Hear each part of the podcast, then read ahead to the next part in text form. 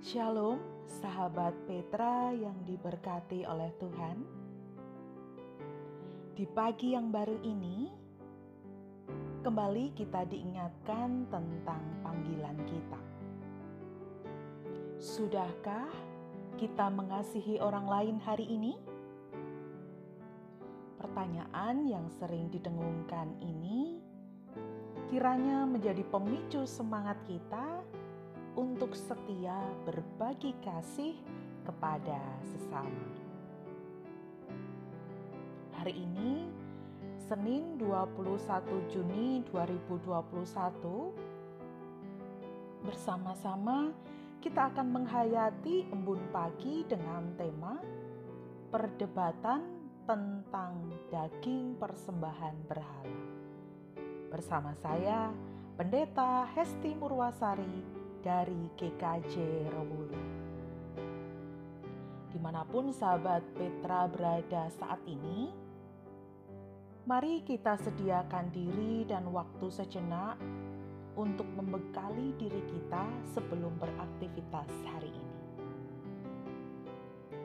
Mari kita memohon hikmat Tuhan di dalam doa.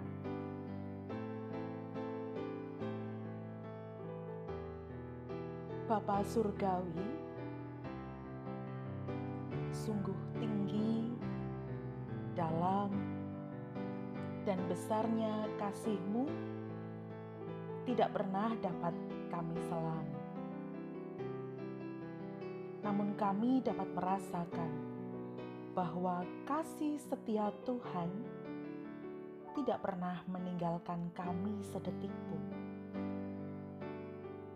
Tuhan ada di setiap langkah hidup kami. Tidak hanya beserta, tetapi juga menopang kami. Ini yang menjadi kekuatan bagi kami untuk menjalani hari baru pemberian Tuhan. Saat ini kami bersyukur Tuhan untuk hari baru, untuk kesempatan baru bagi kami berkarya dan berbagi berkat. Dan sebelum kami melanjutkan kegiatan kami hari ini, saat ini kami datang kepadamu, memohon hikmat Tuhan beserta dengan kami, sehingga melalui embun pagi yang akan kami renungkan bersama pagi ini, kami semakin diperbaharui, kami semakin dikuatkan dalam mengikut Tuhan. Roh Kudus Tuhan hadir, memberikan pengertian bagi kami dan kemampuan bagi kami untuk tidak hanya mendengar, tetapi juga merenungkan dan menjadikan firman Tuhan sebagai penuntun langkah hidup. Naikkan doa ini di dalam nama Tuhan Yesus Kristus, Juru Selamat kami yang sejati. Terima kasih Tuhan. Amin. Sahabat Petra yang terkasih, bacaan lengkap kita hari ini sebenarnya adalah dari 1 Korintus 8 ayat 1-13. Tapi pada saat ini saya akan membacakan bagi kita semua ayat yang pertama saja, yaitu 1 Korintus 8 ayat 1. 1 Korintus 8 ayat 1 yang demikian. Tentang daging persembahan berhala kita tahu. Kita semua mempunyai pengetahuan. Pengetahuan yang demikian membuat orang menjadi sombong. Tetapi kasih membangun. Yang berbahagia adalah setiap kita yang mendengarkan firman Tuhan dan yang memeliharanya. Sahabat Petra yang diberkati oleh Tuhan, untuk memudahkan kita memahami ayat 1 Korintus 8 ayat yang pertama ini, saya juga akan membacakan versi terjemahan sederhana Indonesia yang berbunyi demikian. Sekarang saya menulis tentang sisa daging binatang yang dikurbankan kepada berhala.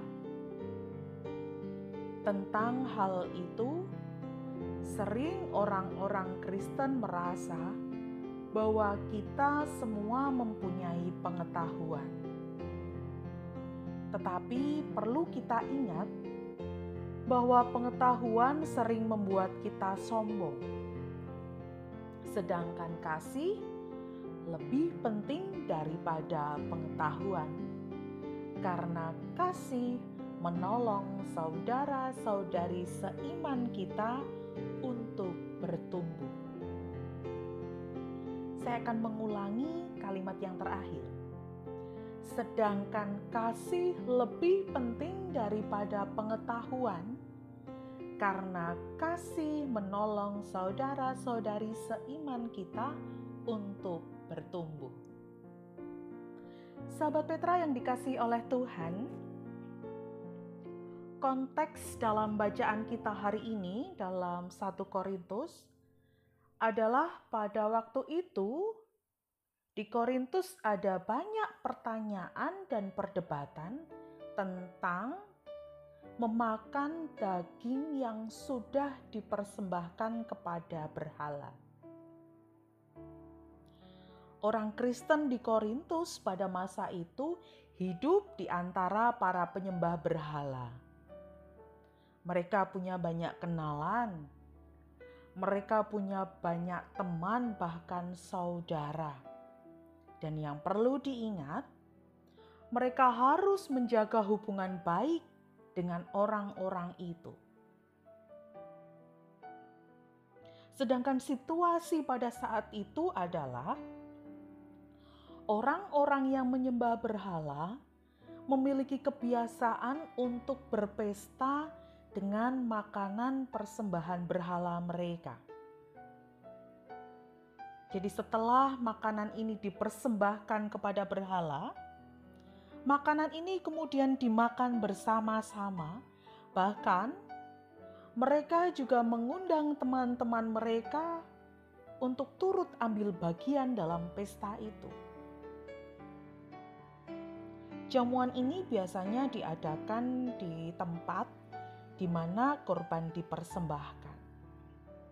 Dan jika pada waktu itu masih ada makanan yang sisa, mereka memberikan sebagian makanan itu kepada teman-teman mereka untuk dibawa pulang. Dan jika masih juga ada sisa, itu menjadi milik para imam.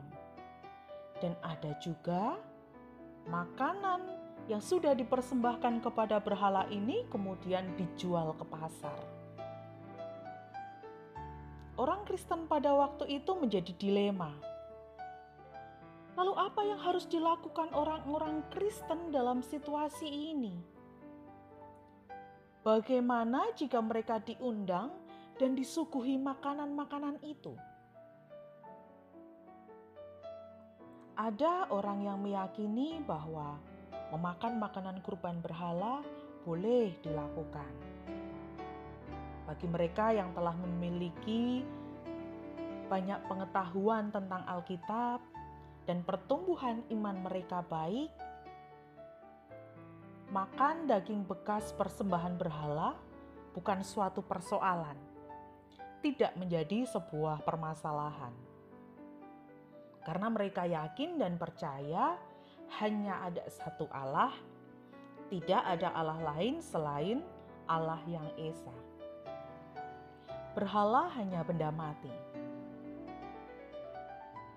Akan tetapi berbeda situasinya dengan orang-orang yang belum cukup memiliki pengetahuan. Mereka yang masih pemula menjadi orang Kristen atau mereka yang masih menjadi simpatisan Kristen.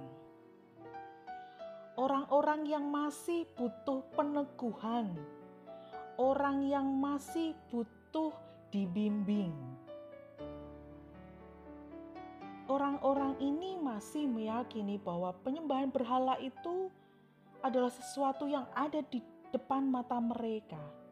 Dan daging bekas persembahan itu tidak boleh dimakan.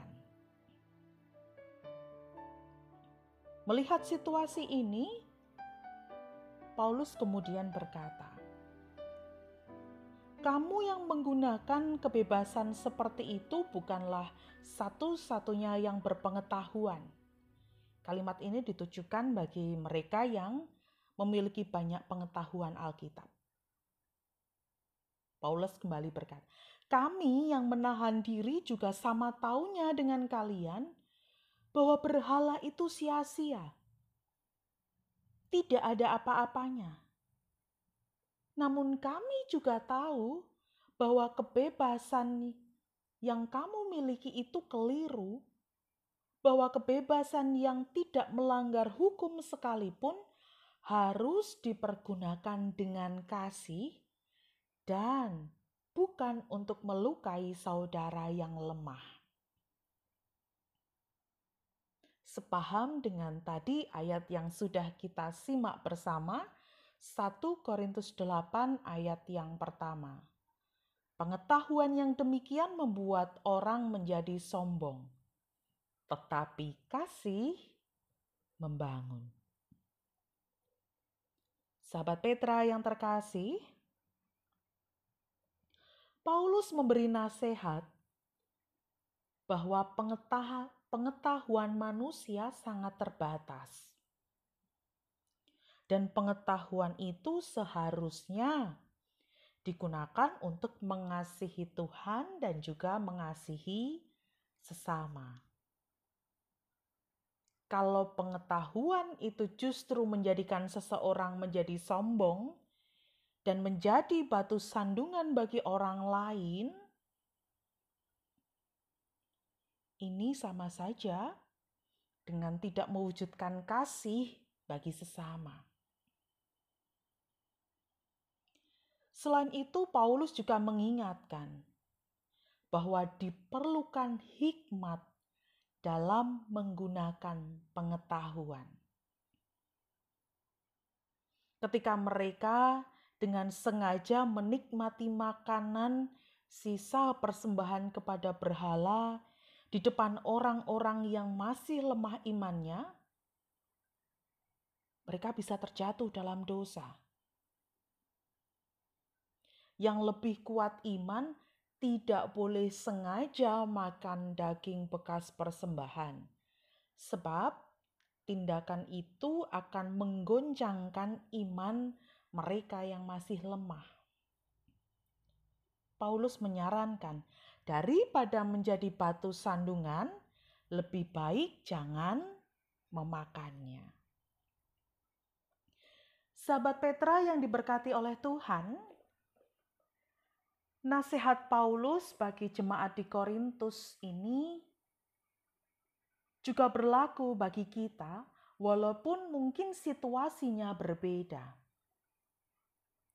Memiliki pengetahuan memang baik, tetapi tanpa dilandasi dengan kasih, pengetahuan akan membawa kita dalam kesombongan. Pengetahuan justru akan menjadikan kita batu sandungan bagi orang lain dan tidak banyak bermanfaat bagi yang lain. Bisa saja kita mengetahui banyak hal. Kita memiliki banyak ilmu, memiliki banyak pengetahuan tentang ini itu. Tetapi tidak tahu apapun yang dapat dipakai untuk berbuat kebaikan. Ketika pengetahuan kita tidak ada gunanya bagi diri sendiri maupun bagi orang lain.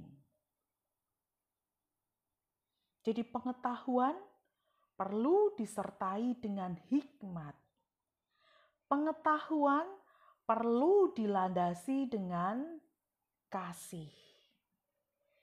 Ini yang perlu kita terapkan di dalam kehidupan kita saat ini. Sebagai contoh, dalam situasi pandemi saat ini yang semakin mengerikan, ketika penyebaran virus semakin cepat dan hebat, ketika virus sudah semakin mendekati lingkungan kita, banyak rumah sakit shelter-shelter yang sudah kewalahan. Kita memiliki banyak pengetahuan dan informasi dari media, apa yang sebenarnya harus kita lakukan. Banyak media yang menyajikan pengetahuan dan informasi, apa saja protokol kesehatan yang harus kita lakukan. Bagaimana kita harus mengatur aktivitas kita? Pagi ini kita diingatkan, informasi dan pengetahuan itu tidak hanya sebagai pengetahuan yang cukup kita ketahui saja. Tetapi pengetahuan itu juga harus kita lakukan dalam aktivitas sehari-hari sebagai wujud cinta kasih kita kepada sesama dan kepada Tuhan. Protokol kesehatan, aturan-aturan ini tidak hanya kita ketahui, tetapi juga harus kita terapkan sebagai wujud bahwa kita menjaga kehidupan, bahwa kita mengasihi Tuhan yang telah memberikan kehidupan bagi kita, dan kita mengasihi sesama. Sahabat Petra yang terkasih, firman Tuhan menjadi sumber pengetahuan untuk menimbang benar dan salah. Mari kita gunakan pengetahuan untuk membangun iman kita, membangun iman sesama kita, untuk menolong sesama kita.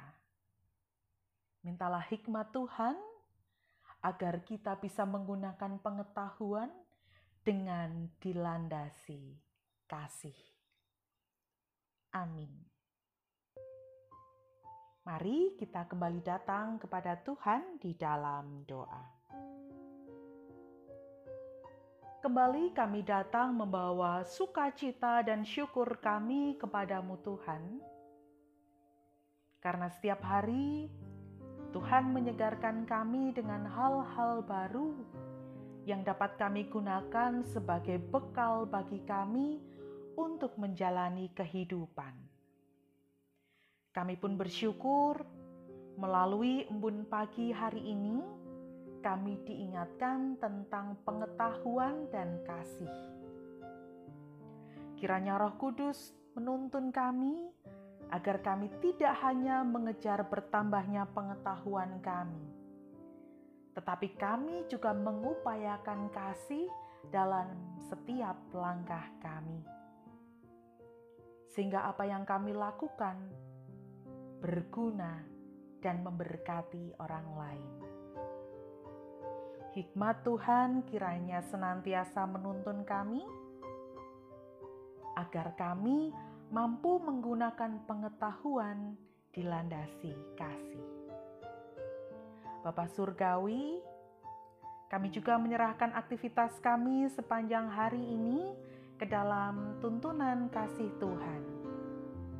Baik kami yang harus berkegiatan di rumah, ataupun kami yang harus beraktivitas di luar rumah, mampukan kami untuk tetap dapat setia melakukan protokol kesehatan sebagai wujud keikutsertaan kami mengasihi sesama dan menjaga kehidupan, sebagai wujud syukur kami kepada Tuhan yang telah memberikan berlimpah berkat. Kiranya Tuhan memberkati kami sepanjang hari ini.